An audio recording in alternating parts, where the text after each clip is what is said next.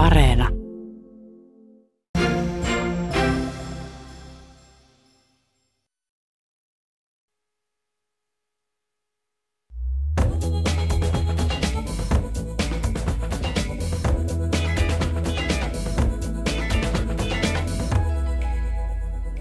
Hyvää iltapäivää ja tervetuloa Kulttuuri Ykkösen perjantai-studioon.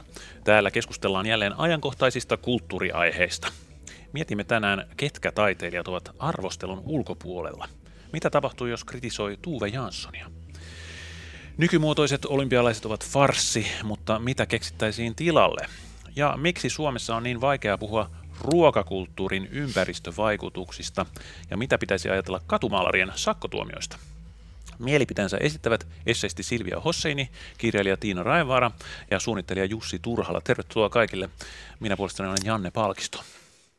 Mikä teidän suhteenne on Neandertaalin ihmiseen? Jussi Turhala aloittaa. Ei kovin läheinen, silloin etäisen, Kaukainen. etäisen ihaileva. 14 000 vuotta, 50 000 vuotta Niin, väliä. Okei. Okay. no vuosituhat sinne tai tänne. Silvia, Kiinnostunut. Tiina. No varmaan aika läheinen, koska geenitutkimusten mukaan mussa on poikkeuksellisen paljon neandertalilaisten geenejä. Mielenkiintoista. tämä, tämä alkaa hyvin. Koska haluaisin nyt, Ajatella. niin, haluaisin nyt a- onnitella Yleisradion sivuosastoa, eli BBCtä. Se täyttää 100 vuotta. Onneksi olkoon. We congratulate BBC. Kyllä. Hieno, hieno saavutus. Ja kiitämme myös monista ohjelmaformaateista, joita BBCissä aina testataan ja sitten Yleisradio ottaa ne riskien jälkeen. Kuten- se on erittäin hyvä. Kuten tanssii tähtien vielä. kanssa. Esimerkiksi joo, hienoa. Mutta siis juhlan kunniaksi nostamme esiin BBCn eilisen luetuimman uutisen, ja se käsittelee Neandertalin ihmistä. Eli Sukulaisia, niin. kyllä uutisoi uutta tietoa siitä, että Homo sapiens saapui Eurooppaan 12 000 vuotta aiemmin kuin tähän mennessä on luultu. Tähän perustuvat löydökset Etelä-Ranskasta. Niinpä kaksi lajia, eli siis Homo sapiens ja tämä neandertaalilainen, ovat eläneet rinnakkain kauemmin kuin aiemmin on ajateltu. Ja sitten se neandertaalilaisten pyyhkiytyminen ei ollutkaan ilmeisesti mikään tämmöinen väkivaltainen aalto, vaan siinä oli tämmöistä rinnakkaiseloa, ja siitähän johtuu varmasti tämä risteytyminenkin jollakin tavalla mutta sitten on esitetty tällainen hypoteesi, että nykyihminen voitti, koska nykyihmisellä on kyky taiteen tekemiseen ja taiteen kokemiseen ja nykyihmisen nämä sosiaaliset verkostot ovat laajempia. Tiina Raivaara, aloita ja kerro, koetko sinä, että sinun tota, elämäsi on parempaa, koska olet nykyihminen ja sinulla on laajat verkostot ja sinulla on kykyä taiteen, ää, taiteesta nauttimiseen? Öö, no siis syytä sille, miksi nykyihminen pärjäsi ja neandertalilaiset hävisi, niin siitä, niitähän on ihan valtavasti esitetty kaikenlaisia hypoteeseja tässä vuosien ja vuosisatojen varrella. Kaikkein mielenkiintoisempia on vaikka semmoinen, että nykyihminen osasi ommella vaatteita tai osasi ommella nahkoja yhteen, mikä sitten turvasi sen, että kun on kylmä, niin pääsevät liikkumaan mm. ne vaatteet päällä ja sen sijaan neandertalilaiset joutu kyhjättämään jossain luolassa niin kuin semmoinen talja harteilla, 12 000 vuotta. mutta ei päässyt liikkumaan mihinkään. Varmaan se, että tuommoinen suurriista rupesi vähenee silloin jääkauden loppupuolella ja kaikki tämmöinen vaikutti. Mutta se hypoteesi, mihin mä haluan eniten uskoa, on tällainen, että on koiran ansiota, että nykyihminen Mm. pärjää ja Mä kannatan tota hy- hävisi, hypoteesia. koska siis koirat kehittyi sudesta noin 30 000 vuotta sitten. Siis miten se liittyy ihmisiin? Koira syntyi nimenomaan homo sapiensin kumppaniksi ja ei Aa. ole mitään merkkiä siitä, että neandertalilaisilla olisi ylipäätään ollut tämmöisiä seuralaiseläimiä. Jotenkin koiran kanssa me kuljettiin kohti menestystä ja neandertalilaiset sitten siellä yksinään jotenkin mm. unohtuivat sinne. Miten se auttoi luoliinsa. elämässä, että oli koira? Mitä Ää, hyötyä? No vaikka metsästyksessä. Tai sitten, että just kun on kylmä, niin sit voi nukkua lämpimän koiran vieressä. Vartiointi. Mielenkiintoista, joo. Jätteiden hävittäminen. Se on tärkeää, koska jätteet houkuttelee kaikenlaista vaarallista. Niin sitten kun koirat soi nykyihmisen jätteet, niin sitten neandertalilaiset oli siellä jätehuoltonsa kanssa ongelmissa. Kaikenlaista hyötyä on eläimistä. Joo, joo. Oliko tämä sun mielestä merkittävä uutinen, mikä eilen IBBCissä nousi Äh, esiin? no kyllä se sillä oli, että mä oon näiden asioiden parissa pyörinyt viime aikoina johtuen kirjallisista projekteista, niin aina ne kiinnostaa. Hmm. No miten tämä taiteen tekeminen ja taiteesta nauttiminen, niin onko se auttanut teitä teidän elämässä, kun me ollaan näitä taiteesta nauttimia no, homo sapiensseja? Mutta se on lähinnä saanut kaikenlaisiin ongelmiin, koska, tota, koska on päätynyt myös tekemään sellaista, sellaista asiaa ja sitten on koko ajan liikaa töitä. Mutta ehkä todiste, todisteeksi tästä niin kun, äh, homo sapiensin äh, luovuudesta, niin voisin nyt antaa itseni, kun tuli koirat puheeksi, kun kovasti haluaisin koiran, mutta toistaiseksi mulla on vaan mielikuvituskoira, jonka nimi on Kea Keanu. Eli tota, mielikuvitus. Mistä tämä nimi Keanu tulee? No Keanu Reevesistä tietenkin. Onko sulla mukana täällä sitä sun mielikuvituskoirassa? no mä jätin sen kotiin, mutta tota, niin, niin, oishan se voinut ottaa. Ei tänne saa ottaa koira yle. Joo, mutta siis varmaan toi, toi niin kuin hypoteesi astui nyt tässä vähän Tiinan tontille ää, mistään mitään tietämättä, mutta pitää sikäli, niin kuin, tai kuulostaa hirveän loogiselta, että just luovuus ja sosiaalisuus on menestyksen takeita. Jos nyt ajattelee jotain muitakin lajeja, esimerkiksi jotain naakkoja, jotka on aikaisemmin ollut niin kuin maaseudun lintuja ja nykyään ne pärjää tosi hyvin kaupungissa aika pitkälti just sosiaalisuutensa ansiosta. Ne osaa luoda semmoisia laajoja verkostoja ja, ja niillä on aika hienostuneetkin kommunikointitaidot ja näin, niin se on varmasti menestyksen tae. Sitten taas joku sellainen lintu, joka, jolla ei ole ihan samalla, samanlaista sosiaalista kapasiteettia, niin sitten voi olla vähän ahtaamalla, kun ekologiset lokerot kutistuu. Hmm. Täytyykin ottaa mielikuvitusta naakka. niin. Tota, mua kiinnostaa vielä Tiina kysyä sinulta, että oliko se niin, että ää, nykyihmisnaiset niin ihastuivat sitten neandertalilaiseen, jolla oli tämmöinen vahva leuka vai miten päin se risteytyminen tapahtui? Odotas, mä muistelen. uh, olikohan se niin päin, nyt en mene vannomaan kummin päin, se on ollut yleisempää se risteytyminen, mutta nykyihminen hän risteytyi myös esimerkiksi Denisovan ihmisen kanssa ja ja että on meitä ollut enemmän jossain vaiheessa lajeja yhtä aikaa täällä ja nykyään sitä on vaikea kuvitella, että millaista sellainen olisi. Siis onko meissä myös Denisovan ihmistä? On pikkasen, joo. Oh, joo. Kuinka paljon? No en nyt heittele Sopivasti. mitään lukuja, kun olen tällaisessa vapaamuotoisessa keskusteluohjelmassa. Mutta neandertalilaista on sinussa? Sitä varmasti, joo. Sinussa erityisesti on? Minussa kaikista ihmisistä. Okei. Okay. Mutta siis joku prosentti? No mä luulen, että pohjois-eurooppalaisissa ylipäätään on aika paljon. Joo, joo. Tosi mielenkiintoista. No mutta kiitoksia näistä.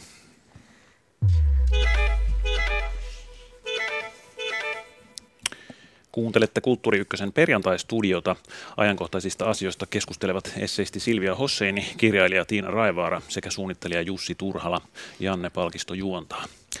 No sitten seuraava aiheemme on se, että arvostelun ulkopuolella olevat taiteilijat, onko heitä? Luin tuossa edesmenneen diplomaatin Arimo Raesten kirjaa Tyyppejä.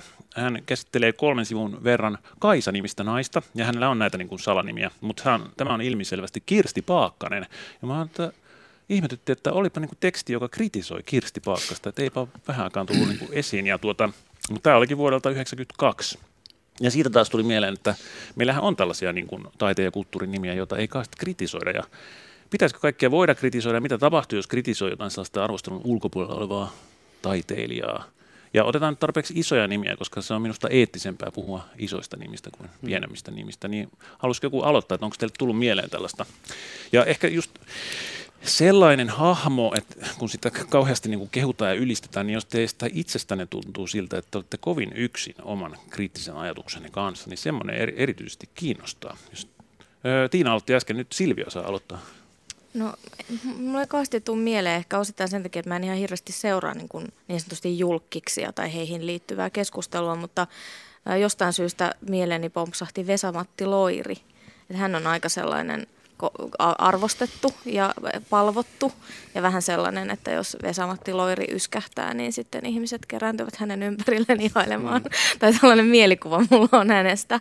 Mutta tota, en tiedä, onko jossain laajaa Vesamatti Loiriin kohdistuvaa kritiikkiä, jota en ole huomannut. Se ehkä vähän nousi, kun tuli se kirja, niin sitten tuli semmoista kritiikkiä. Mutta siinäkin lähinnä, Mut ennen sitä. Lähinnä, lähinnä kritisoitiin muun muassa kirjailijaa tai kirjoittajaa Aha. enemmän. Niin, kyllähän siinä aika paljon fiilisteltiin niitä sen spermaan niin. ja muita, että niistä niin. oltiin aika innoissaan. Tämä, tämä oli mun ajatus, mikä tuli ensimmäisenä. Hyvä ehdokas. Entäs Jussi? Mutta, mutta joo, kyllähän sitä kritiikkiä varmaan on, mutta se ei sitten lähde niin kuin lentoon ehkä. Et kyllähän, mm. kyllähän niin kuin kritisoidaan, otetaan vaikka Aki Kaurismäki, kun hän, hän jossain vaiheessa sanoi, että maailman 10 prosenttia rikkaimmista ihmistä, siis rikkain 10 ihmistä pitäisi tappaa. Se sanoi jossain vaiheessa näin niin eihän tällaista voi kukaan sanoa muu kuin sellainen henkilö, joka on nostettu jalustalle. Mm. Siitä on ehkä kymmenen vuotta aikaa, kun hän, hän tämmöisen sanoi. Kyllähän siinä vaiheessa häntä kohtaan tuli kritiikkiä, mutta se ei, se ei sitten niinku ikään kuin, niillä on, niillä on aika kova hylkimispinta sitten, että se ei, se ei niinku raunioita sitä heidän niinku, niinku tota, presenssiä ja tällaista niin kuin arvovaltaa. Että ilmeisesti me tarvitaan semmoisia. Se on tavallaan hyvä, että on tuollaisia, koska nykyään muotia on kaataa kaikki patsaita ja repiä alas kaiken maailman asioita ja py, py, pyhä, pyhiä, pyhiä asioita monelle. Niin onhan se hyvä, että on, on tuollaisia niin kuin ikoneita, joihin mm-hmm. ei, joihin, jotka ovat niin kuin ikään kuin kritiikin ulkopuolella. Mä oon oikeastaan joskus kaivannut kyllä, että joku kirjoittaisi jonkun kriittisen esseen Tuve Janssonista, jota siis kaikki rakastaa ja syleilee. Mä en erityisemmin rakasta, enkä ole koskaan syleillytkään häntä. Kerro lisää. Musta ei, mulla ei minkäänlaista suhdetta siis tota, Tuve Janssonin oikeastaan. Mm. Siis, hän on musta ihan ok taiteilija ja, ja tavallaan mm. hienoa, että hän on elänyt omaehtoista elämää aikana, jolloin se ei ole ollut välttämättä niin kuin, kaikille naisille ja varsinkaan naisten kanssa eläville naisille mahdollista, niin kaikista näistä syistä tietenkin liputan ja iloitsen, mutta tota, mutta ei mulle hänen niin kuin, teoksiinsa minkäänlaista suhdetta oikeastaan. Ja sitten on varmaan aikaisemmissa kisastudioissa käynyt, ei anteeksi, perjantaistudioissa käynyt ilmi, että ää, olen tunnettu muumin vihaaja myös kaiken lisäksi. Miksi vihaat muumia? No, Multa on mennyt ohi. Jatka, jatka, jatka. En mistään erityisestä syystä. Vähän samalla tavalla kuin jotkut ihmiset nyppiä ärsyttää, niin muumitkin on musta aika ärsyttäviä. Niin, okay. mutta toihan, ihan, toihan ei vielä riitä suuren niin kuin ei massiivisen niin, kritiikin ei kohdaksi. Mä et varmaan... Mutta ehkä se, että jos mä tuntisin hänen tuotantoaan paremmin, niin olisi ehkä jotain sit... aihetta kritisoidakin niin jostain perustelusta syystä, että nämä mun kritiikki nyt liittyy lähinnä tämmöisiin henkilökohtaisiin ärsytyksen Ja ehkä ne, ehkä, ehkä ne juuri sen takia ovatkin siinä asemassa, että niistä ei löydy suurempaa niin, ehkä ne ei ole ärsy... niin kuin niin, ne mm. muut on pudonnut matkalla pois, josta on löytynyt Kyllä. enemmän ja suuremman, suurempaa kritiikin aihetta. Niin Mikä... ne on sitten jalostuneet sinne huipulle. Tai ehkä se voi kertoa siitä, että heidän työnsä ei sitten ole ollutkaan niin uraurtavaa. Niin. Se on ollut keskinkertaista niin. tai vähän keskinkertaisen voi, yläpuolella. Voi olla, että su- suur, niin. Nyt mä menee ihan spekuloinniksi. Erottelisin, tai mua jotenkin ärsytti tämä aihe, ja mä kieltäydyin valitsemasta mitään Aha. taiteilijoita tähän esimerkiksi, koska mä en ihan saanut kiinni siitä, että ja tuosta teidänkään keskustelusta, että kritisoidaanko niinku sitä taidetta – vai kritisoidaanko jotenkin, arvostellaanko, halutaanko se ihminen kiskoa joltain mm. jalustalta, koska monihan tämmöinen, just puhuttiin patsaiden kaatamisesta, niin sehän on liittynyt siihen, mm. että on paljastunut joku, onkin ihmisenä ollut ihan hirviö ja sitten jo, vaikka onkin jo kuollut, niin kuolleena riestetään sieltä, niin. sieltä jalustalta. Mutta sitten tuntuu jotenkin hirveän turhalta, että mä nyt tässä enää jotenkin hyökkäisin vaikka Tuve Janssonin taidetta kohtaan, että siitä voi tietysti olla hirveän montaa mieltä ja tiedän paljon muumivihaajia, joilla se viha liittyy siihen, että muumin ruoansulatuskanava näyttää olevan umpinainen. niin, eikö nämä, eikö nämä kritiikit nyt viime aikoina varsinkin ole enemmän olleet sitä, sen luontoisia, että siitä ihmisestä paljastuu jotain, Joo, joka, joka ei sovi siihen, siihen, siihen tota ajattelutapaan tai maailmaan, mitä me pidetään nykyaikana suotavana. Mm. Sen takia heitä kritisoida. Joo. Eikä niin, että en tykkää muumeista. Mm. Niin, ja silloin joo, tavallaan joo. aina syynsä, että jos ihminen onkin sitten niin. ollut hirviö, niin se on tavallaan niin kuin ansaittua ja niin, niin. pitääkin tehdä. Niin. Mutta jostain, jos jostain nyt ei löydy, niin sitten tavallaan mä en jotenkin näe, että, että tavallaan hän ei niin kuin ole sinänsä kritiikin ulkopuolella, mutta ei niin. vaan ole löytynyt mitään, että niin, miksi se on. nyt jotenkin, jotenkin pitäisi kuvia ryhtyä raastamaan. Mutta sitten toisaalta tuosta Silvian sanomasta tuli mieleen, että kyllä mä oikeastaan vihaan suomalaista semmoista spedehuumoria ja sitä, siis kritisoidaan, sitä kritisoidaan ihan liian vähän, että se on joku semmoinen, niin kuin mitä liittyy tietysti myös Vesamatti Loiriin. Mm. Niin, että siis mä en, sitä mä sillä niin kuin vihaan ja haluaisin kritisoida päivittäin. ja ehkä kummelia vähän myös.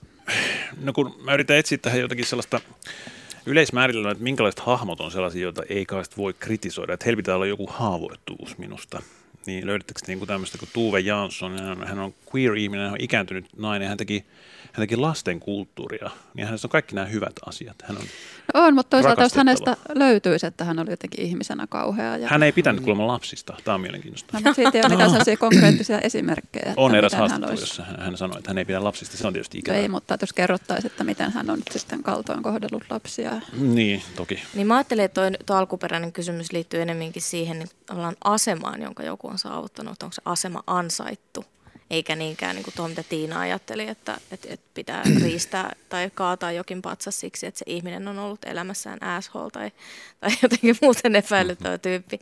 Mutta, tota, mutta ehkä niin kuin tämä just, että että että ehkä hämmästyttää se, että miksi joillain taiteilijoilla on sellainen asema, mikä heillä on, kun ei välttämättä itse näe heidän työssään mitään hirveän erityistä tai ansiokasta. Ehkä jotain näkee, mutta ei niin paljon, että olisi perusteltua, että miksi kaikki ihmiset vakostaa jotain muumimukea.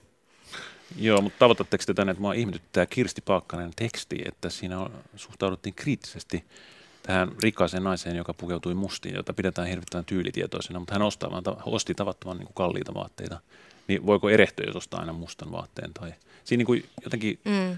se vaan kerrottiin, miten hän toimii, ja sitten se oli samalla se kritiikki. Se oli aika herkullinen, ja Kirsti Paakkasen kuolemasta ehkä sen verran aikaa, että nyt voi jo vähän tätä käsitelläkin tätä asiaa. Ja kyllä ehkä Sibeliustakin voisi vähän näy- Joo, siis tässä. totta, koska siis mä tiedän, että on muusikoita, jotka ei arvosta niin Sibelius, mutta ei sitä sanota ääneen. Tai niin, siinä, ja jossain vaiheessa, jossain vaiheessa sahan Sibelius niin kuin riista hyödynnettiin, että joka mm. ikinen musiikki, mitä oli jossain lyhyt elokuvissa tai missä tahansa, niin se alkoi aina Sibeliuksella, jollain Karelia-sarjalla tai kolmannella sinfonialla tai jotain, että sen oli niin kuin aivan siinä asemassa. Ja sitten tietysti kaikki, kaikki muut määrittyi Sibeliuksen mukaan ja varjossa, mitä tapahtui. Että, että, mutta eikö jossain vaiheessa jostain jostain sympatioista puhuttu, että oliko hänellä vääränlaisia sympatioita sodan aikana jotain osapuolta kohtaan. No ne on todistettu vääriksi. Aha, okei, okay. no mutta oli kuitenkin. Niin, on tämmöistä puhetta, joo, joo. Ehkä yksi sellainen ärsyttävä piirre, joka nyt liittyy kaikkiin näihin edellä mainittuihin, ja se ei ole välttämättä heidän taiteilijoiden oma vika, vaan nimenomaan tämän niin aseman muiden antaman arvostuksen syy on siis tämä tämmöinen niin kuin kansallinen kehystys, mm. joka liittyy moniin. Et se on aika mm. ärsyttävää, että, että Sibelius on nimenomaan nähty niin kuin suomalaisena tai suomalaiskansallisena taiteilijana, vaikka hän on kuitenkin tehnyt ihan siis eurooppalaisten aatevirtausten niin kuin mukana sitä työtä ja mitenkään mm. niin kuin sävellyksiä väheksymättä. Samoin Tuve Jansson en kuin näe siinä mitään erityisen suomalaista tai, tai kansallista se on hänen sympaattista, työssään. että jotenkin pienenä kansana sitten nostetaan kaikki, jotka vähänkin mm. saa jotain niin. kansainvälistä huomiota, että olkoon sitten vaikka Tom of Finland tai Tuve Jansson, niin tavallaan ei ole mitään väliä, että mitä, mitä siinä tehdään, mutta että on niin kuin meille tärkeä suuri. Niin, siinä, niin. siinä kohtaa kelpaa kaikki. Tänään en menisi kritisoimaan Iivo Niskasta hirveästi. Joo, ei no, voidaan yrittää myöhemmin.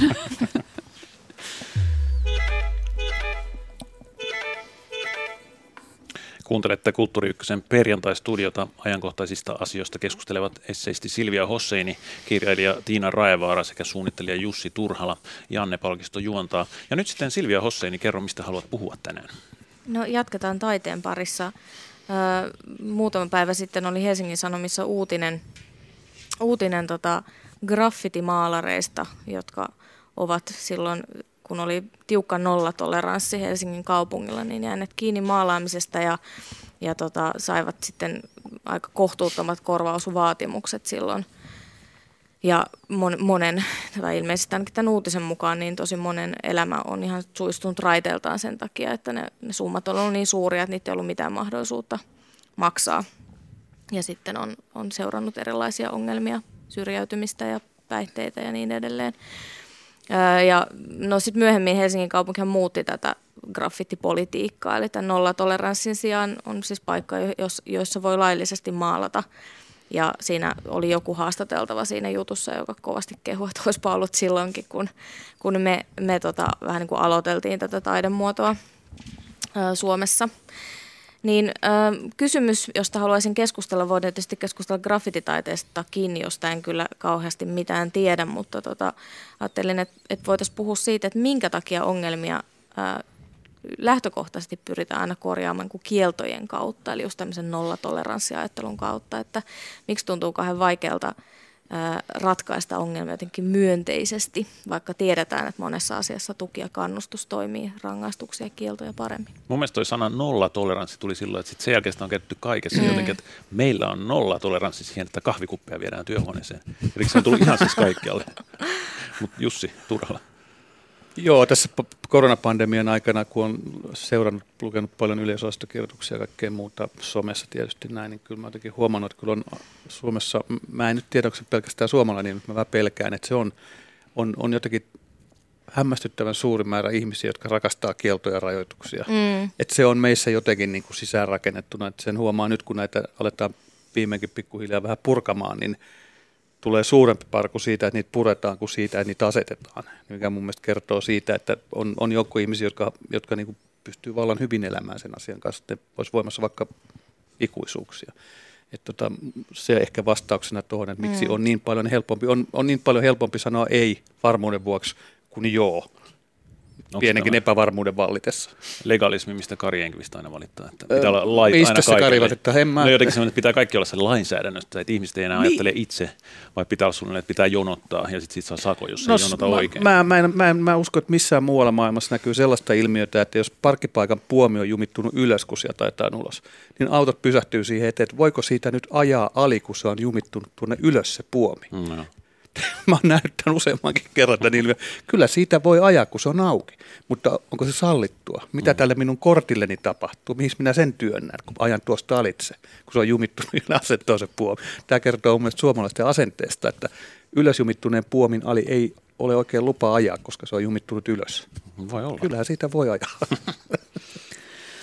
no onhan meillä en tiedä onko lisääntynyt, mutta tuntuu, että sen sietokyky kaikkea erilaista. Sietokyky ylipäätään niin kuin pientäkin häiriötä kohtaan on jotenkin hirveän pientä. Mäkin olen liikaa mm. nyt pandemian aikana lukenut Kerava-aiheisia Facebook-sivuja, missä kotikaupunkini Keravan asukkaat keskustelevat kaupunkiympäristöstään. Ja välillä tuntuu, kun haluttaisiin elää jossain poliisivaltiossa, että, että pienetkin semmoiset notkuvat teiniporukat tai jopa alkoholistit tai ehkä jopa Joo. huumeiden myyjät, niin niitä tuntuu kovasti olevan kaikkialla.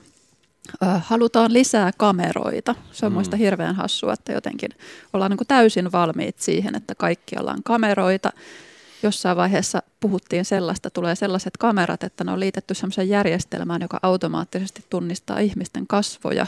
Ja tälle vaan niin kuin hurrat tehtiin, vaikka sehän on niin kuin täysin tämmöinen niin kuin niin. Kiin, kiinalainen mm. tilanne, eikä muista niin kuin ollenkaan optimi, varsinkaan niin kuin ilman keskustelua. Mutta niin, sitä, ja sitä hämmästytään niin kuin, vähän, ihmiset on huolissaan siitä, että mitä määrää tietoa niin kuin että... nämä, nämä sosiaaliset mediat meistä kerää enää. Ei siitä puhuta, ei no sitä ei, ole siis jotenkin vaan niin kuin toivotetaan tervetulleeksi niin. tämmöinen niin Ei minulla ole mitään salattavaa, kyllä minua saa valvoa. Mutta siis ylipäätään toi sietokyky, mä oon yrittänyt vähän seurata keskustelua tästä äh, huumeiden käyttöhuone-asiasta. Mm. Olin itse eräällä toimittajamatkalla Amsterdamissa tutustumassa huumeiden käyttöhuoneeseen, joka tuntuu olevan hirveän hyvä ratkaisu sekä käyttäjille että paikallisille asukkaille että poliisille ja että vaikka kellekin, mutta että Suomessa jotenkin se lähtökohta on just se, että pitää kieltää, että ainoa jotenkin hoitokeino asiaan on se, että pitää olla niin kuin mahdollisimman tarkasti kaikkialla kiellettyä, että vaikka tutkimukset näyttäisivät, että tämmöinen niin kuin tästä on apua ja tämä on kaikille hyväksi, parantaa elämänlaatua, parantaa hoitoon hakeutumista, vähentää erilaisia tauteja, mitä voi liittyä huumeiden käyttöön, niin mm. silti on joku semmoinen psyykkinen kynnys mm. ihan järkyttävän suuri. Eli se, on outo, niin kuin se, se on outo se ajatus siis, että, että mä ymmärrän siis sinänsä, että jotakuta voi ärsyttää jotkut notkuvat teiniporukat tai, tai niin kuin narkomaanit voivat aiheuttaa niin kuin huolta ja pelkoa ja ja voi tulla sotkua ja kaikkea muuta, mutta että tavallaan se, että eihän se, että jos notkuvat teiniporukat kielletään, eihän ne lakkaa olemasta. tai Ei jos porukat kielletään, mutta notkuminen kielletään. niin, mutta mutta että jossainhan niiden ihmisten täytyy olla, niin jotenkin, että niille teiniporukoille voi keksiä jotain kivaa tekemistä siellä Keravalla. ja niille huumeiden käyttäjille voi antaa sen tilan, jossa sitä, niitä voi käyttää niin kuin turvallisemmin. Ja näet. Joo, mä olen siis ihan samoilla linjoilla. En ymmärrä tätä kieltä. Ja siis, siis varsinkin nuoriinhan kohdistuu tämmöinen hirveä mm. aggressiivisuus. Joo, Jossain vaiheessa oli sellaisia niin kuin yliäänilaitteita, joilla pyrittiin karkottamaan teinejä. Joo, ja niin klassista korkea, musiikkia käytetty myös. Joo, ja niin korkea ääni, että tavallaan vähän vanhempi ihminen enää kuule, mutta teinin hyvissä korvissa, niin se herättää jopa kipua. Ja tämmöinen oli niin kuin ok teinien karkotuskeinona. Tosi julmaa. Niin sen sijaan, että suunniteltaisiin kaupunkitilat ja julkiset tilat alun perin sellaisiksi, että niissä olisi tila nuorille. Niin, niin. Mutta tämä on se, mikä mä olen aikaisemmin todettu täällä, että Suomi ei ole erityisen lapsi- tai nuorisoystävällinen maa noin niin kuin ratkaisussa. Mm. Se tulee tässäkin todettu. Silvia, haluaisitko kertoa nyt kissoista? Haluan. Mä odotan Joo. innolla. Mulla on siis toinenkin esimerkki niin. tästä, tästä niin kuin myönteisen tuen äh, tota, vaikutuksesta. Siis olin pitkällä Italian matkalla juuri ja kiinnitin huomiota si- siis siihen, että monissa paikoissa, esimerkiksi Sisilian Sirakusassa, jossa olin nyt toista kertaa, niin oli paneuduttu katukissa ongelmaan uudesta näkökulmasta. Että kun siellä on aikaisemmin ollut ongelma se, että siellä pyörii paljon, paljon kissoja ja ne tietysti lisääntyvätkin kovasti, niin nyt häätöyritysten sijaan niille oli tehty ihan tämmöisiä virallisia ruokintapaikkoja, joissa ihmiset sai viedä ja jotkut eläinoikeusjärjestötkin saivat viedä niille ruokaa. Ja esimerkiksi Roomassa katukissoja myös steriloitiin. Eli siellä oli sellainen paikka, jonne kissat sai tulla syömään ja sitten saatettiin sieltä nappasta sitten steriloitavaksi, että ne lisääntyvät vähän vähemmän. Ja näiden ratkaisujen ansiosta kissat voi paremmin ja tappelevat vähemmän ja ovat niin kuin vähemmän myös sotkemassa ihmisten paikkoja ja kerjäämässä ruokaa ravintoloiden terasseilta ja niin edelleen. Ja niin edelleen. Mm. Ja sitten taas kissa-ihmiset oli hirveän onnellisia, koska ne pääsivät rapsuttelemaan niitä ja viemään niille ruokaa ja olemaan niin kissojen elämässä mukana. Että tämä oli mun mielestä todellinen tällainen voitto-voittotilanne. Kyllä, kyllä tällainen koira-ihminen ihmisenäkin kannatan. Tota. mm. Joo. Tämä ehkä vertautuu tähän syksyllä käytyyn keskusteluun. Suomessa oli nämä muutama karhuemo, jotka oli tarttunut tämmöisiin pienriistä rautoihin. Ja siitähän käytiin kovaa mm. kiistelyä, että pitäisikö ihmisen auttaa, nukuttaa emokarhut ja poistaa mahdollisesti nämä raudat ja hoitaa haavat vai onko ainoa vaihtoehto se, että käydään ampumassa, että ei yritetäkään auttaa. Mm. Jotenkin... Tätä ei mietittäisi, jos ihminen olisi jäänyt siihen ei, rautaan. No, Miten siinä muuten kävi? Ei. No kyllä ne ammuttiin, mutta Aha. nyt on sitten jotain viestiä poliisinkin suunnalta tullut, tullut, että yritetään jatkossa miettiä sitten myös toisenlaisia vaihtoehtoja. Että kyllä se tämä suomalainen tämmöinen tietynlainen poistokulttuuri mm. pois silmistä ja on joku poikkeama, niin se niin kuin mm. poistetaan, että mm. sitä ei pyritä hoitamaan. Että onhan se julman kuulostava, mm. kun ihminen kaikki nämä aiheuttaa, aiheuttaa niin katukissat kuin mm. loukkaantuneet karhut kuin kaikki muutkin. Ja notkuvat teinilaumatkin. Niin, nekin. Joo, mä mietin just ihan siis tota, varsinkin tuota nuoriso, nuorisokysymystä tai nuoriso-ongelmaa siitä näkökulmasta, että kun ää, aikoinani monta vuotta, yli kymmenen vuotta opetin nuoria, niin miten selvästi huomasi sen, että jos haluaa jonkin opin menevän perille, että sillä kannustamisella – on paljon paljon niin kuin suurempi vaikutus kuin kieltämisellä ja torumisella. Et se on ihan maagista, että jos ihmiseen luottaa ja sitä, sitä kehuu, että sä kyllä pystyt ja sä opit ja mä luotan, niin sit se yleensä, yleensä onnistuu siinä, mitä yrittää. Mutta jos lähtökohta on se, että ette te kuitenkaan, taaskaan te ette, niin sitten se myös ihminen alkaa niin kuin alisuoriutua toimia sen odotuksen mukaisesti. No olisiko tämä just muuttunut, että kun tässä graffitikeisissä se virkamies edusti vanhempaa sukupolvea, niin. joka oli tämmöinen ei- ja kieltojen asialla, ja sitten taas suurempi sukupolvi näkee sen toisella tavalla. Että tässä oli nimenomaan sukupolven murros. No toivottavasti, jos se on. Tietysti en mä usko, että se on kuitenkaan niin kuin ikäsidonnaista. Ehkä se on vain jotain, en tiedä, onko se kerrava sidonnaista. Mutta eikö kasvatustiede on vähän muuttunut kuitenkin, että sä Silvia edustat uudempaa sukupolvea, joka niin on tämmöinen uusi opettaja luonne. Mutta edelleenkin nähdään, että, että jos, jos kehutaan, niin sit se on sellaista jotenkin katteetonta ja, ja paapomista ja jotain, mm. vaikka ei siinä ole kysymys siitä, vaan, vaan jotenkin se ehkä päähän taputtelua, ei aina niin. saisi olla taputtelemassa niin. päähän. Mutta ei se sitäkään tarkoita. Kyllä tietenkin tarvitaan myös sääntöjä ja rajoituksia, se on ihan selvää. Esimerkiksi liikennevalot on ihan kätevä systeemi, että ihmiset ei poukkoile, poukkoile auton alle, eivätkä autoilijat poukkoile ihmisten päälle, mutta, tota, mutta joissain asioissa kuitenkin kannustus ja tuki toimisi paremmin.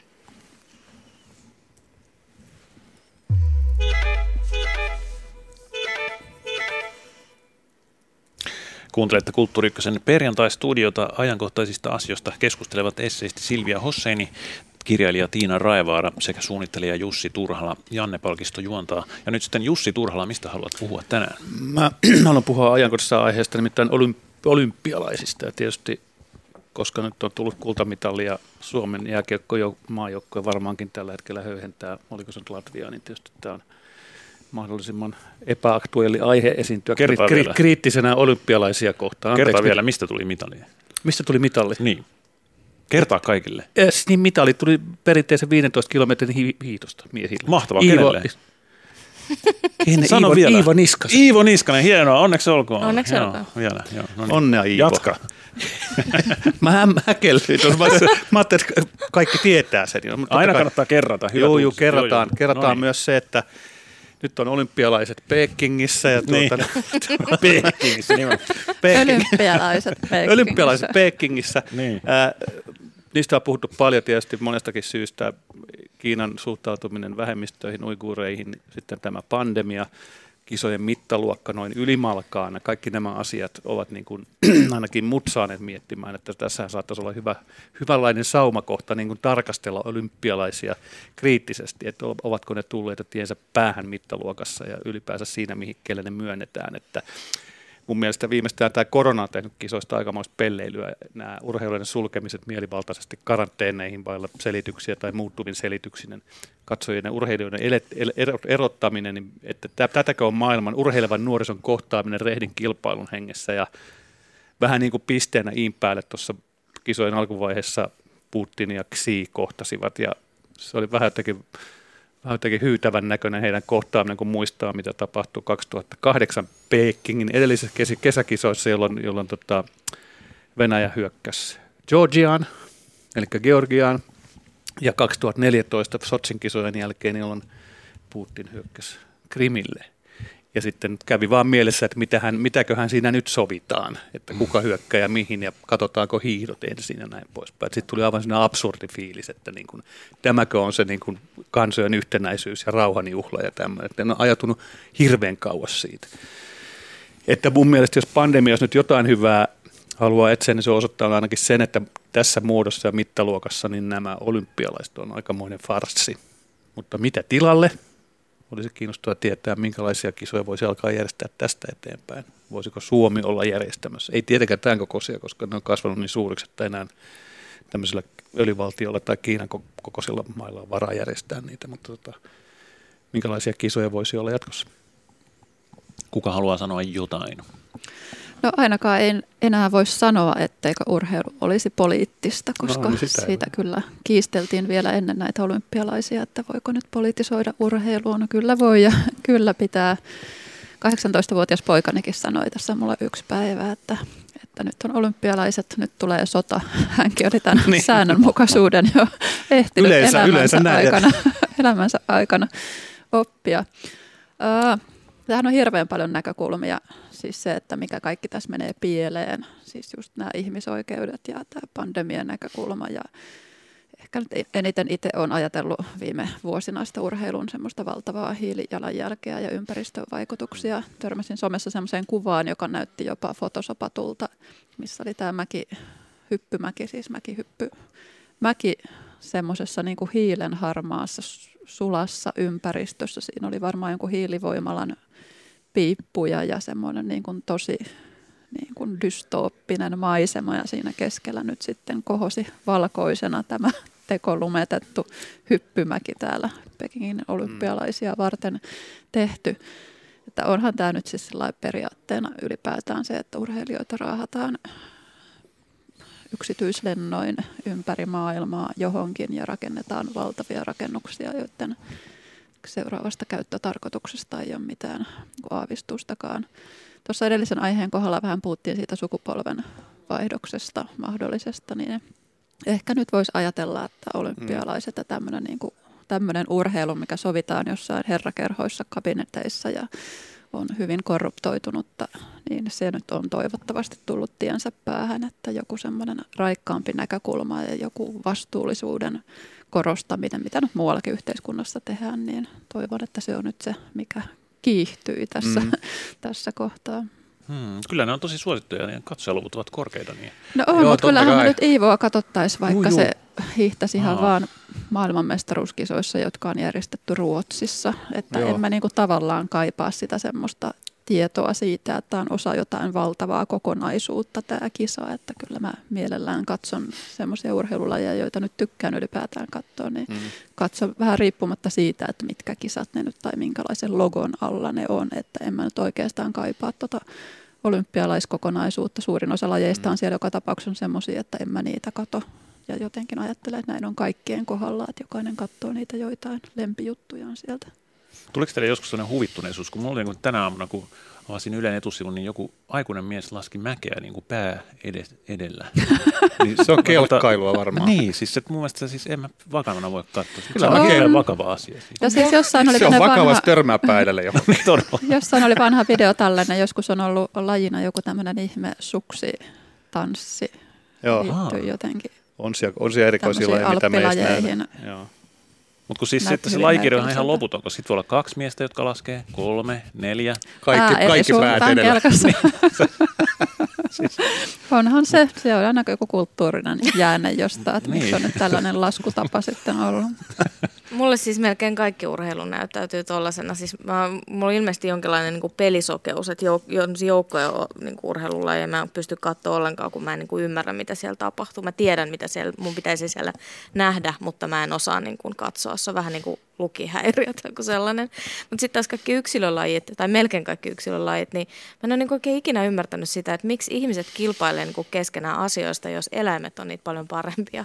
Että, että joku vaikka juoksee tosi kovaa, niin mitä sitten? Joku niin gepardi juoksee kuitenkin Gepardi kovempaa. mukaan kisoihin. no niin. nimenomaan, sitten siinä olisi joku pointti, että oikeasti niin kuin miteltäisiin sitä maailman parasta vastaan. Ja norsu on paljon parempi painimaan kuin kuka, kuka ihminen.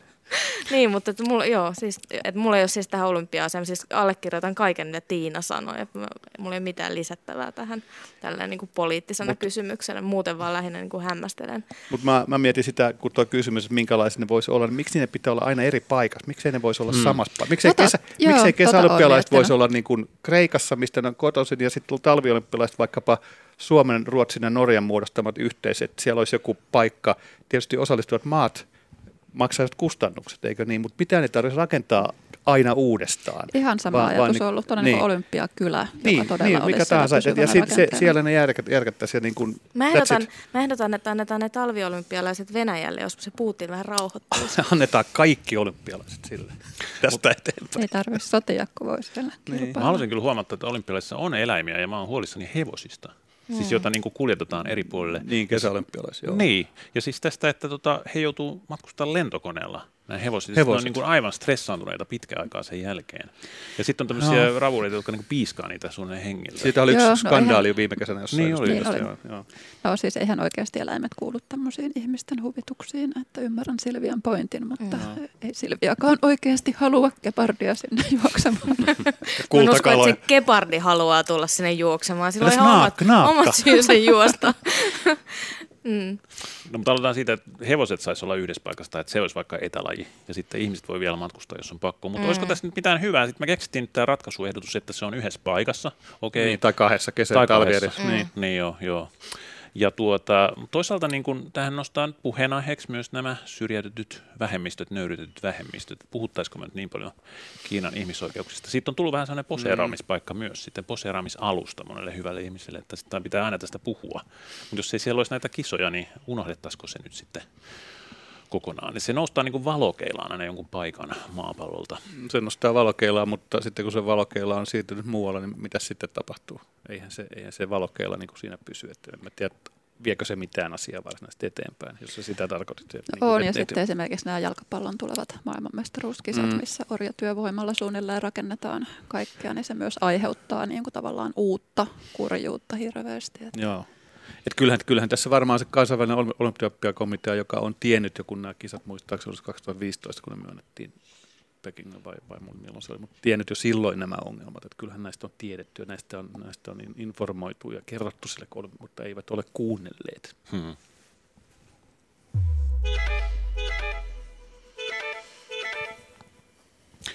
Kuuntelette Kulttuuri Ykkösen perjantai-studiota. Ajankohtaisista asioista keskustelevat esseisti Silvia Hosseini, kirjailija Tiina Raivaara sekä suunnittelija Jussi Turhala. Juontajana on Janne Palkisto. Ja sitten tämän lähetyksen viimeinen aihe, jonka esittelee Tiina Raivaara. Ole hyvä. Kiitos. Mä haluaisin puhua keskustelun repivyydestä ja varsinkin ruokakeskustelun repivyydestä. Pari päivää sitten muistaakseni MTK ja S-ryhmä julkisti tämmöisen selvityksensä suomalaisten ruokakassien ravintosisällöstä ja hiilipäästöistä. Ja yllätys, yllätys, vertailun voitti sekasyöjän ruokakassi. Ja tämä selvitys uutisoitiin tällaisella kärjellä muun muassa Maikkarilla. Sitä ei uutisoitu sitten niin selvästi, että tässä vertailussa ei ollutkaan kuin tämmöisiä sekasyöjien ruokakasseja. Niin siellä nyt ei yllättäen sitten saatukaan voittajaksi esimerkiksi vegaanista ruokakassia. Ja tämä tuntuu ihan tämmöiseltä niin kuin järjestetyltä jutulta, että saadaan vastapainoa sellaisille uutisille tai sellaisille tutkimustuloksille, että eläinperäisen ravinnon vähentäminen pienentäisi merkittävästi ruoan ympäristökuormaa. tavallaan niin kuin tahallaan vähän harhautetaan. Jostain syystä on hirveän vaikea puhua ruuasta Suomessa. Ja itse kauhean mielelläni ainakin haluaisin pysyä aina asiatiedossa ja just näistä tutkimuksissa ja miettiä yhdessä sitä, että miten me jotenkin kansana voitaisiin vähentää ympäristökuormaa ja siirtyä kohti entistä kasvipitoisempaa ruokavaliota. Mutta että se jotenkin tuntuu olevan, että jos tällaisesta puhuu, niin sitten se esimerkiksi just maataloustuottajien etujärjestöjen mielestä on syyllistämistä ja se on jotenkin heittäytyvät marttyyriksi ja haluavat puolustaa ikään kuin pelkkiä eläintuottajia, vaikka kai nämä soija, soijan ja härkäpavun ja kauran suomalaiset mm. tuottajat on yhtä lailla maataloustuottajia. Tämä on sellainen sekasotku. Mulla on aina jotenkin arvotus, että minkä takia ravinto on niin kamalaan semmoinen identiteettikysymys. Tai se niin kuin nivoutuu osaksi tämmöistä ihmeellistä identiteettipolitiikkakeskustelua. Mm-hmm.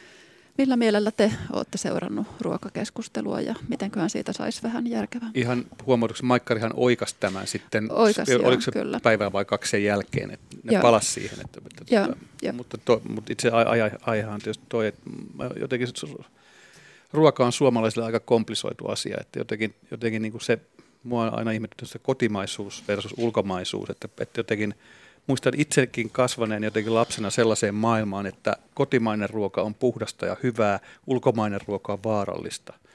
Tämä on tosi syvässä. Ja, ja sitten sit kun miettii, että aika moni ulkomainen muuten syö ulkomaista ruokaa, jos, jos alkaa laskea, ja siellä aika moni myös niin kuin selviää siitä, että ne eivät kuole siihen. Niin se, se yhtälö ei oikein, niin kuin, se, se on vähän kallellaan. Niin joskus se tehtiin oikein... niin, että kun suomalainen ruoka joskus oli mautonta, niin siihen keksittiin se, että se on puhdasta ja se on niin. mautonta. puhdasta oli, ja siksi mautonta. niin, eli aika nerokas älympäläys. Ei Todella ole mitään likaisuutta tuottavaa ei, mausta. Mutta varmaan, varmaan sitten tämä rakenne, tämä kaupan, kaupan ja teollisuuden versus tuotteet, tämä rakennekin on ajanut siihen, että kaikilla on omat intressinsä, joita ne sitten ikään kuin tuuppaavat keskusteluun ja se polarisoituu sitten sitä kautta se keskustelu. Varmaankin se on yksi syy siihen. Mutta miksi just jotenkin niin kuin eläinperäisen ruoan tuotanto on nyt se semmoinen niin kuin oikeasti pyhä lehmä, jota jotenkin haluta, halutaan varjella ja se on nyt se edustaakin yhtäkkiä ihmiset sitä kokee, suomalaista ihmiset kokee, että, ihmiset kokee, että se, mitä he syövät, on niin syvästi henkilökohtainen asia jotenkin, että siihen ei saa puuttua. Mä käyn ymmärrä, miksi, Mi, mistä toi en minä tiedä. Niin. Älä mä tunnistan, niin, sun pitäisi tietää, sä, sut on kutsuttu kertomaan. No, no, se on mä, ihan totta, mä että... nyt vaan totean, että näin niin. on, mutta selvitään, niin on, sitten, selvitään sitten seuraavaan lähetyksessä, että miksi on näin. Silvia. Niin, no tietysti ruoka elämässä liittyy aika tärkeisiin hetkiin, että se ei ole vaan sitä niin. polttoainetta, jolla, jolla tota mennään eteenpäin, vaan se liittyy siis ilon ja, ilon ja suruun myös. Monet ihmiset syövät surunsa ja erilaisiin kuin juhlan hetkiä ja muihin. Et siinä on niin paljon emotioita mukana. Ja varmaan se on se syy. Ja mä mietin just, että kun tota, alleviivaa tätä ihanaa Italian matkaa, niin että jos joku olisi sieltä tullut... Siis missä sä tullut, olet ollut? niin, sä oot, ihan, sä oot ihana ruskea.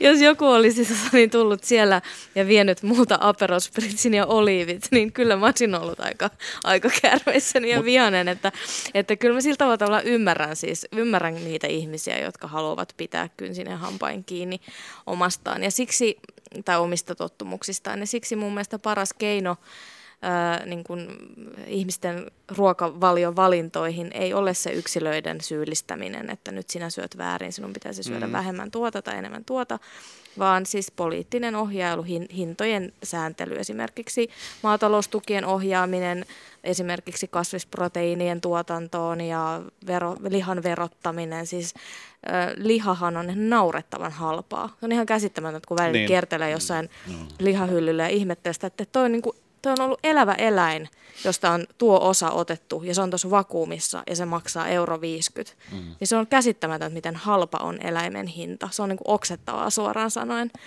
Niin se olisi esimerkiksi sellainen asia, minusta vaikuttaa, että liha olisi kalliimpaa ja kasvisruoka olisi halvempaa. Mä Ta- uskon, niin. että aika moni ihminen silloin valitsisi sen kasviksen. Ajatelkaa, miten monta ongelmaa ratkeisi, jos ruoka olisi pahaa. Jos, jos me syötäisiin vaan tankataksemme, niin kaikki nämä ongelmat olisivat sekundäärisiä. Eikö se ollut tämä lähtökohta tästä suomalaisesta ruoasta? Mutta jotenkin se, että me aina nähdään, että vaikka se tavallaan se keskustelu olisi yhteiskunnan tasolla, jos puhuttaisiin jostain ruoanverotuksesta, mm. niin ainahan me nähdään se kauhean henkilökohtaisena. Mm. Eihän meillä onnistu edes se keskustelu tuosta noin, että miten verotetaan eri ruoka-aineita, koska mm. se niin kuin samaan tien me käännetään se jotenkin kauhean henkilökohtaiseksi. Ja tämä sun Aperaus Spritz-esimerkkikin, niin eihän oikeasti kukaan tule sulta kiskomaan sitä sieltä niin. käde, kädestä pois. Että eihän se nyt oikeasti ole koskaan tuollaista se ruokakeskustelu. Että ainahan vaan se on siitä niin kuin asiasta keskustelua, että tässä on vähän, tämä on vähän haitallisempaa ympäristölle, että voitaisiin ajatella, että näitä tällaisia joisi vähän harvemmin kuin ennen ja sen sijaan toisi jotain tällaista vähän enemmän siihen ruokavalionsa. Tämmöistähän se niin kuin ihan oikeasti on se keskustelu, mutta se saman tien niin kuin kärjistyy siihen, niin. että nyt väkisen revitään jotain mun lautaselta ja niin, pakotetaan kyllä, syömään jotain muuta. Mä oon huomannut, kun, kun käy usein lounaspaikoissa syömässä, niin kyllä tänä päivänä ne kasvisruokavaihtoehdot on huomattavasti parempia maultaan, kun liharuot on aina sitä laiskaa jotain, mitä nyt onkin kungpo kanaa tai jotain tämmöistä näin. Mutta kun on varmaan pakko olla innovatiivinen sen kasvisruoan kanssa, niin yllättäen ne onkin muodostettu, että ne on paljon parempia siis niin kuin mauttaa. Huomannut saman kyllä. Joo. joo. Yksi, yksi mun mielestä sellainen asia, mitä kyllä voisi tehdä ää, ja mistä voisi enemmänkin keskustella, on se, että millä tavalla lihatuotteita saa nimetä ja, ja mainostaa.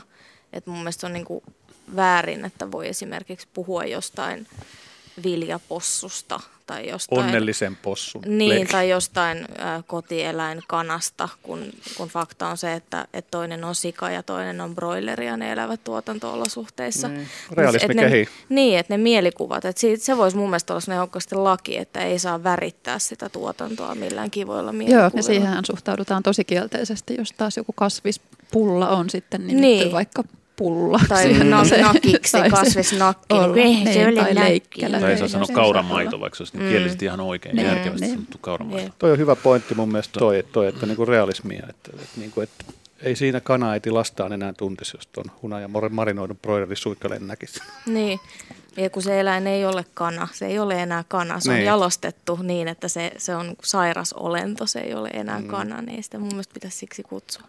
Musta oli hyvä Silvia, kun sä otit tuon tunnepuolen esiin, että kun, kun me monet niin kuin syödään tunteisiin ja säädellään tunteita ruoalla, niin tuossa ehkä olisi avain just tämänkin, näiden kiistojen ymmärtämiseen, että se menee jotenkin syvälle ja se on myös yhteisön asia. Ja mä ehkä voisin nostaa esiin tällaisia leikkimielisiä kiistoja, kuten saako pizzaan laittaa ananasta, joka niinku Hyi, ihmiset, niinku, ei saa. Joo, siis niinku ihmiset kuohuu tällaista Kysymys, että saako ananaksen alle laittaa pizzaa? Se voi lähteä näin päin. Ja sitten jotain, että näkkileipä, että kummalle puolelle se voidellaan. Eli siis mitä väliä, että jos jokainen saa, saisi päättää, niin eihän tästä tarvitsisi keskustella, mutta sehän on yhteisön asia. Että sitten sä joudut johonkin paikkaan, jossa se on voideltu väärin. Ja sitten se niinku menee sun tunteisiin. Se, tai että siinä pizzassa on niitä ananaksia, jotka pitää nyppiä pois. Niin. Ananaksia, toivottavasti ei sentään. en, en mä tiedä ehdotto, ehdottomuudesta, jos, jos, ehdottomuudesta, jos puhutaan Italiasta jostain syystä, jumituttiin nyt siihen, Ei että ollut siellä niin cappuccino pitää juoda aamulla ehdottomasti espresso illalla, että mm. et kyllä niitä sääntöjä ja niin kuin henkilökohtaisia tämmöisiä juttuja paljon muuallakin. Että. Voi ihmetyttää sen joku keskustelun kiihtyminen. Ajattelen, että kuitenkin parikymmentä vuotta sitten tai vaikka 50 vuotta sitten niin on jotenkin ollut sallitumpaa. On ollut paljon enemmän kasvisruokaa, liha on kuitenkin ollut sillä tavalla niin kuin vähän kalliimpaa ja se on muuten totta. poikkeusta syöty puuroja koulussa ja pinaattikeitto on ollut ihan ok omassa lapsuudessa. Mm. Ja nyt on niin kuin semmoinen joku, että ei yhtään saa olla mitään kasvisruokapäivää. Että kaikissa ruuissa täytyy olla lihaa, muuten se on jotenkin ihan hirveätä. Tai joku sellainen kohteliaisuus niin kuin, ja vieraanvaraisuus. Mm. Siinä kaikissa... ollaan huolissaan nuorista, että nuoret eivät saa riittävästi proteiinia. ne kohta ne eivät jaksa notkua siellä ostarin kulmalla, kun he eivät ole saaneet Niitä lihaa. ei pitäisi olla siellä vaan kotona syömässä lihaa. se voisi olla ratkaisu siihen notkuntaongelmaan olemaan pelkkää kasvissyöjä nuorisolle. Ne on kohta niin heikkoja, että ne makaavat vaan kotona sairaina. Notkut. Jos mennään johonkin tilaisuuteen, niin sitten saatetaan valittaa siitä, että jos siellä ei ole yhtään liharuokaa tarjolla. Ja mihin semmoinen niin jäi sellainen kohteliaisuus siitä, mm. että ollaan kiitollisia siitä, mitä nyt niin kuin missäkin tarjotaan, eikä valiteta siitä, että ei nyt ollut Ja sitä, eiväthän ihmiset minä... niihin tilaisuuksiin mene syömään. Eihän se ole se tarkoitus, miksi se menee. No, mihin tilaisuuksiin? No, semmoisia, mitä oli ennen, oli ennen vanhaa. Ennen vanhaisiin tilaisuuksiin. Niin, mit, mitkä nykyään peruutetaan. Niin, tosta. No kulttuuri lähestyy loppuun, mutta vielä ehdin kysyä näistä sesonkiruuista ja herkuista. Nyt kun tässä laskiainen lähestyy, niin ihmiset suuttuvat ja raivoavat siitä, kun laskiaispulla tulee heti joulun jälkeen kauppoihin. Minkä, mitä ajatuksia herättävät nämä sesonkin herkut teissä? Ja näettekö tässä ongelmaa? Ja voitteko niin kuin väistää sen laskeuspuolen, että jos se on siellä kaupan hyllyllä, niin ei tarvitse ostaa. Että no, se voi olla kyllä siellä. Voi se olla. Nythän on, mäm, huomasin eilen jo mämmin ja passin. No on aikakin. Ja, niin. Pääsiäinen on, onko se nyt huhtikuun lopulla? Kyllähän mämmiä saa hyvistä kaupoista ihan ympäri vuoden nykyään. Tietenkin. Lähinnä pakkasessa, mutta kuitenkin. Pakkasessa, juu. mutta hyvä. Pakastettu mämmi. Niin, näettekö ongelmaa tässä, että syömme liian aikaisin kaikkea? Tämä on no, ihan mahdottomuus. En oikeastaan näe, niitä mutta siis syödä. hillopulla on minulle ongelma. Täytyy olla mantelimassalla. Hmm. Ja sitten on törmännyt sellaisia ruunaperin torttuihin, että niissä on sellainen hillopiilo sisällä ja se on ihan sairasta. Tästä saisi ihan oman aiheensa muuten tästä laskiaispulla täytteestä, koska mä oon ihan eri mieltä tuosta asiasta. No sitten idea, anteeksi Silvia. Ei mitään, mä ajattelin vaan, että tämä, tämä talvi ja jopa kevät-talvi on niin ankeita aikaa, että kaikki herkut kehiin, kiitos. Pullaa, torttua, kaikkea mitä on tarjolla. Paitsi tippaleipä, niin, se on vähän, no, se on, no, vähän, se on, omi, se on vähän omituinen. Mm. Mikä, mikä se funktio? Mm. Sotkea paikat. Niin. Mutta tota, ideoikaa vielä sitten makeinen, joka sopisi esimerkiksi juhannukseen tai vappuun, koska tämä on kyllä myös ongelma elintarviketeollisuudella ja kaupalla. Et meillä on vain suklaa, joka tulee sitten jouluun ja pimeänsä aikaan, mutta sitten koko loppuvuosi niin meillä ei ole mitään sesonkin makeista. No, joku, tik, joku tik, tikkari, mikä kestää, tikkari, mikä kestää puoli vuotta. Tikkari puoli vuotta. Mikä oli raparperipiirakka? Raparperipiirakka, eikö niin, se ole just... karkki? Voisi Ai, pitää olla karkki. Niin. No raparperikarkki sitten. Rapar, raparperitikkari. Hattara. Sitten se on jossain sellaisessa pussissa ja se on tarttunut sinne reunoihin ja kaikki on kiukkusia. Okei. Okay. No, Raparperithan on parhaimmillaan, sehän on sesonkituote, se, se on, on joo. silloin alkukesästä niin on, joo. Niin on, se on. Joo, no siis sanalaskuissahan raamatussa sanotaan, että oikeamielinen saa syödä kyllikseen, jumalaton jää näkemään nälkää. Niin tämä voisi ehkä tulkita sille, että siis Oho. oikeamielinen on sellainen, joka valitsee ruokansa kestävyyden perusteella, että siitä jää seuraavillekin sukupolville sitten syötävää, ja sitten jumalaton näkee jäl- nälkää. Ja ruokkii myös kissat, eikä käy olympialaisissa. Niin, kaikkea tällaista hienoa. Juuri tota varmaan raamatussa tarkoitettiin. Kyllä, kyllä, mutta sitä pitää tulkita, niin kuin nyt tulkitsimme. Jussi Turhala, Silvia Hossein ja Tiina Raivaara, kiitoksia oikein paljon vierailusta Kulttuuri Ykkösen perjantaistudiossa. Tässähän oli viimeinen perjantaistudio ennen tämän vuoden ystävänpäivää, joka on maanantaina. Kuvitelkaa. Hyvää ystävänpäivää ja hyvää viikonloppua. Tuota, Kiitoksia kuulijoillekin hyvästä seurasta. Ja maanantain Kulttuuri Ykkönen maalaa sitten eteemme kauhuskenaarion internetin häviämisestä. Kyseessä on amerikkalaisen kirjailijan Don DeLillon visio, mutta karmiva on se, että Don DeLillon aiemmat visiot ovat toteutuneet. Hän on tämmöinen profeetallinen kirjailija. Eli toivottavasti internetin loppuminen ei sitten koske Yle Areenaa, koska kulttuuriykköset löytyvät sieltä, niin kuin myös tämä lähetys puolen tunnin kuluttua. Kulttuuri Ykkösiä tuottaa Olli Kangassalo. Tänään äänisuunnittelijana oli Hannu Perälä ja juontajana Janne Palkisto. Kiitoksia, hyvää viikonloppua ja kuulemiin.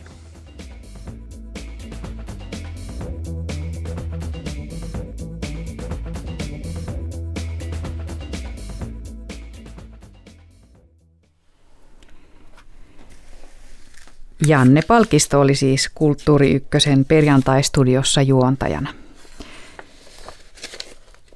Faunin iltapäivä on vuorossa kohta. 16 uutisten jälkeen ja perjantaisien tapaan lähetetään kuuntelijoiden toiveita ja erityisenä perjantaisena erikoisuutena. Menossa on jälleen Faunin loppuvihellys. Ja siellä vastakkain kaksi marssia, eli marssimusiikista pääsee tänään äänestämään. Radio 1 Instagramissa tai Facebookissa. John Philip Susan, The Washington Post tai Johann Strauss vanhemman Radetski-marssi. Eli Yhdysvalloista vai Viinistä kajahtaa tällä kertaa. Tosin Washington Post soi ka- ka- sovituksena kahdelle uruille, kaksille uruille, näin varmaan pitäisi sanoa. Jaana Jokimies ja Irina Lampeen soittavat. Ja Radetski-marssin taas tulkitsisivat Viinin filharmonikot johtajanaan Vili Boskovski. Eli nyt hakeutumalla Radio 1 Instagramiin tai Facebookiin storeihin. Sieltä löytyy fauni, joka esittelee nämä kaksi marssia ja sieltä pääsee äänestämään. Ja vielä ihan hetken aikaa ehtii äänestää. Nyt vuorossa englanninkielinen uutislähetys.